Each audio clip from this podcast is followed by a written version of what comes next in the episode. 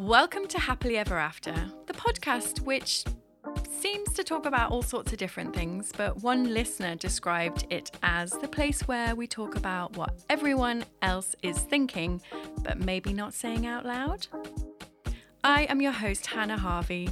I'm a writer and a parenting blogger at mumsdays.com. That's M U M S D A Y S.com. If you wouldn't mind subscribing and leaving a review, that would be amazing because it basically means more people can find the podcast. Um, and I also would really, really, really love to hear from you. So please could you contact me through Instagram at Mumsdays. Uh, you can message me anything really, but you know, your stories of life and heartbreak, or any thoughts you might have on the episode, or any questions you want answering. And as always, you can find the details from this episode in the show notes. Hello, and welcome to Happily Ever After. It's me, Hannah Harvey. And this week, I have got the second part of my interview with Leeanne Bennett. If you missed the first episode, which was last week, I recommend you go back and have a little listen. But otherwise, please do enjoy. And I'm very much a person who doesn't live with regrets. You know, when it's done, it's done, you can't go back. But I really wanted to have like a positive behavior during that. I wanted to be able to hold my head up high. And there were moments that I couldn't because hormones might have been involved or frustration, anger, whatever it might be. But overall, I feel like I can reflect on it and feel okay about the process. Yeah. But it's not easy. No. But five years on, you feel like you're at a place where, yeah, you know, Georgie's happy, you're obviously communicating well. Yeah, we're communicating well. I think, you know, there's always going to be a bit of fallout from these things. Um, but I've completely, you know, I've handed over those two businesses. I completely retrained in a different area and I'm doing something that's really meaningful to me. So, what are you doing now, Leeanne? So I retrained as a psychological wellbeing practitioner. So it's, it's very much focused on cognitive behavioural therapy, okay, and working with people who have anxiety, depression, all of that type of thing. And I, I started out actually in the Northeast Prison Service, which was amazing. I wow. loved it, but it was incredibly challenging. Um, and now I work within occupational health, so very, very different. But what I've realised in, in helping provide therapy for people is how important therapy is. Mm-hmm. And it's huge for me during that process. Yeah, and it is. And I always like to hear people's personal experiences of therapy because they're different for everybody. And what I would encourage people to do is think about you know sometimes people don't always connect with their therapist. We you know we call it therapeutic relationship. And if you don't connect with your therapist you're probably not going to get the best out of it. So i really encourage people to you know ask themselves the question you know do you feel like you've got that therapeutic relationship? And if you haven't get a different therapist for a start. But it really enables you to think about how you deal with things. But I think the biggest thing I've learned with people is that, you know, the thing I said about our experiences that we've had help us deal with our experiences now. Yeah. Once we can unpick why we do things in a certain way, or ha- once we unpick how our experiences have led us to the point we're at now, I think that's that's the biggest eye opener for, for a lot of people. Yeah, that's been crucial for me. Being yeah. like, oh, so that's why you do that. Yeah, absolutely. Absolutely. So it's just fully understanding yourself. Yeah. And we don't spend time exploring that. And I mm. think exploring that is that's the jigsaw puzzle. That's the missing bit. So once we can figure out the who, the why, the when, you know, all of that, all of our backstory, we can then figure out, okay, so I know why I react in a certain way. Now, what am I going to do about it? I know this is a trigger for me. So, how do I manage that? Because I think our mental health plays such a pivotal role in our relationships as well. Yeah. So, it's, you know, and often we are triggered by our partners or ex partners. And future ones. absolutely. Absolutely. Because you know even you know i think mental health is a continual process as well you know just because we've had sort of like 12 sessions of cbt or we've had you know 12 sessions with a counselor brings our awareness to things and gives us coping strategies. But there's always going to be challenges. Definitely definitely and it's it's trying to piece together the bigger thing for me was the fact that because this another thing that we were talking about was um, that project that I was talking to Katie about last week.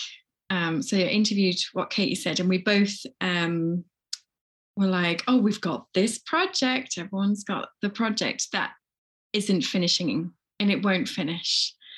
And I think part of my therapeutic journey was trying to work out why I hold my back self back so much. I'll say that again. Why I hold myself back so much. Yeah.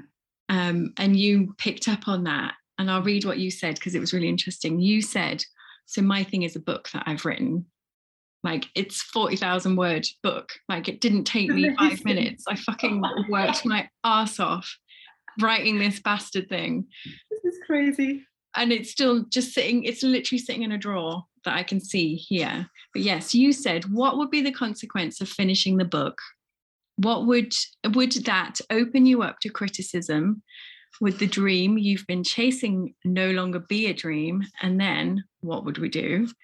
If we're constantly striving to achieve, what happens when we do? Mm-hmm.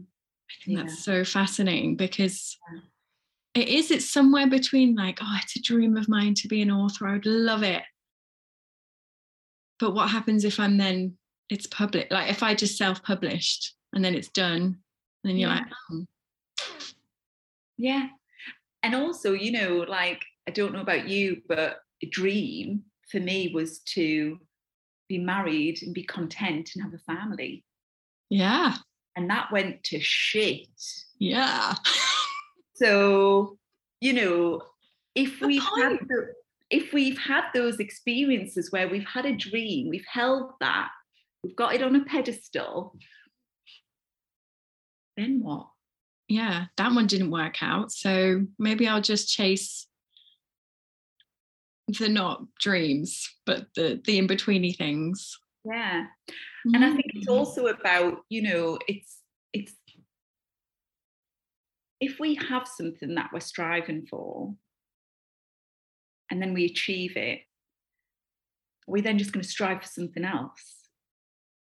And it's the, I think sometimes the fear comes from constantly striving for something and either not being able to achieve it. So, i.e., let's unpick the book. Let's say you go to a publisher and someone then says to you, Hannah, we love this, but That's the same as someone saying, Hannah, I love you, but. But. and none of us like the but. And the but often means we have to change something. Yeah, we're going to have to do a bit more work. Or do we have to change done loads of work? Yeah. And that's frightening. And that's someone getting that light out and shining it on you do we want to expose ourselves to that? Mm. But also, if we strive for something and we achieve it and it's brilliant, then what? Yeah. Can you ever repeat that? Yeah. Can I live up to that? Yeah. Mm-hmm. Yeah. So I think we hold ourselves to a lot of unwritten rules and assumptions. Because both of those options are pretty crap So what, what's the middle ground? Where's the bit where we go to listen, brain? Yeah. It's going to so, be okay either way. Yeah, absolutely. And do you know what? We don't know, do we? No. And we don't have control over anything. And that's the one thing I want people to realize is that, and I have this conversation with patients all the time, is I'll say, so, okay, you tell me what you have control over and they'll list off things and I'll go, really? Do you, really? Do you have control over that? And they'll go, oh, maybe not. And the only thing you have control over is yourself. Okay. And the choices you make and the mm-hmm. way you approach things. So, regardless to what the consequence of finishing that book might be, you might just want to do it anyway because it's something you want. So think about why you're doing it and what would happen if you did finish it. And so basically we're, we're doing that whole challenging a bit, a bit there. We're thinking, you know, what's the benefit? What's, you know, what's positive, what's negative about this? And I think sometimes we just have to take a leap of faith because we can't control the outcome irrespective because we don't have control over it. Yeah. We don't have control over us. So if I finish this book and I submit it to a publisher, what's the worst that's going to happen? Yeah, just gets ignored. Could do. Which to me is like the worst. that's one of my fears being completely ignored, being boring. Yeah. yeah. But but but again, that's something that you're holding yourself to. Yeah. Doesn't mean it's true. And I think, you know, it's worth identifying what our core beliefs are and our views of ourselves are because they tend to be the thing that holds us back. Mm-hmm. Whereas actually, what we try to do is we'll say, well, it's this holding me back, it's that holding me back, it's the other holding me back. It's just ourselves, really. So it's worth wow. really thinking about why I want to do this thing, I'm not doing this thing. Why am I not doing this thing? Well, mine 100% is because I don't think I'm good enough. Mm-hmm. Yeah. That's what yeah. I mean. Everybody, it's so common, but that is a core belief that I've established in therapy was I just don't think I'm good enough. Yeah. So I'll be like, I can't do this because I'm not good enough. I can't do that. I'm not good enough. And then you end up not doing anything. Exactly. And then that's almost worse. Mm-hmm because then I'm sitting here going, why am I not doing that thing? I'm so lazy. I'm not good enough. I haven't done that thing. Therefore, we just end up on this like roundabout where one thing just reinforces the other. So we need to think about how we break that type of cycle. Yeah. And once we can figure out just the baby step that gets you off that, off that merry-go-round, then we can go, oh right, okay. So, you know, what small thing can I do that isn't going to have a massive impact, but that might give me a bit of a positive feeling from it. Mm. So you don't have to submit the book, but maybe you could ask a friend to read it. Yeah. And then have a chat about it. You know, so you're exposing yourself in a way, but you're not fully exposing yourself. So it's like a little ladder. Yeah. Mm-hmm. Mm, I'll have a think and decide later. Yeah. It's difficult though, I think, because I think fundamentally, like you said, most people, and mine absolutely is that I'm not good enough. And so I have felt it's held me back. And it's it's tough, isn't it? But the way I keep coming back to it is what would I want my daughter to do? Mm. And so I try and think about things in those terms because it's easier for me to do that. So, you know, I might be like, you know, if I'm talking to myself negatively or I'm putting myself down, I'll go, hold on. Would I talk like this to my daughter? Absolutely not. Would I want my daughter to talk to herself like that? Yeah. Absolutely not. So why am I doing it to myself? Because mm-hmm. if, if, we recap, we, we, we said earlier we need to model our behaviour, don't we, for our kids? So I need to be positive about me because I want her to be positive about her. Yeah. I would want her to submit that book because I can guarantee it's bloody brilliant. You know? So it's really, and it's hard and it takes work and it is the little baby steps. Like, I feel like this podcast, restarting my blog, even just like posting an Instagram post at one point was just, I couldn't do it. I was like, I can't start posting on Instagram because I won't keep it up. And you've got to be consistent. And I just disappeared and I'll start and then I'll disappear again. So even just a simple thing of being like, right, I'm going to post an Instagram post today. Mm-hmm. And whatever happens, it's going to be okay. It doesn't yeah. have to be groundbreaking because you're like, oh my God, I'm re-emerging. It must be the best thing that's ever been written on the internet. It's like, just fucking post a picture with a hashtag. And it's those little steps that have got me back. And I'm pretty sure it's all related to that book. Like everything I'm doing is all a roundabout process to me finally doing something with that book. Yeah. So we'll get there. Yeah but it's about that it's about the language you use with yourself as well isn't it yeah it's about being more positive with it and really really picking yourself up on on the language that you use with yourself like I, you know i'll pick up on certain things that my patients will say and it's you know like i have to do this or i must do that and oh they must be thinking this and you know i'll say what about if we just tweak that language you know what about rather than if i say must let's change that to, to maybe something not so fixed. Yeah. And so I think there's lots of little things that we can do that can improve our mental health or self care, you know. But it's about awareness. Mm-hmm. And it all starts with bringing everything to your awareness. Because then you go, right, okay, I'm aware of this. What am I going to do? Amazing. And the what am I going to do is the hardest bit. I know, right? It's all a work in progress. Yeah, yeah. As long as you're doing something, I find it leads you on to the next thing that takes you closer to what you're going to do. Absolutely. Whether it be a tiny incremental step, whether it be feeling like you can't wash the dishes and you wash the dishes. Yes. Yeah, yeah. 100%. Uh-huh. And I think a real, real key thing for me as well was you know, we talked about working on friendships and mm. relationships. The one thing that I've been able to do, and I don't know if you ever felt like this, but when you're in a marriage, that's the focus. And it's hard to focus on friendships because you don't always have time and things like that. And the one thing I've done since getting divorced is really invest the time and energy in friendships. 100% and that has been my saving grace mm-hmm.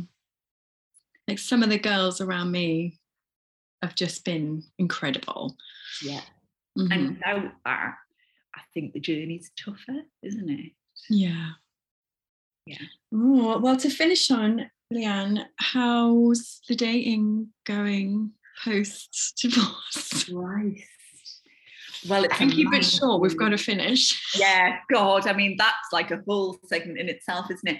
Um, do you know what?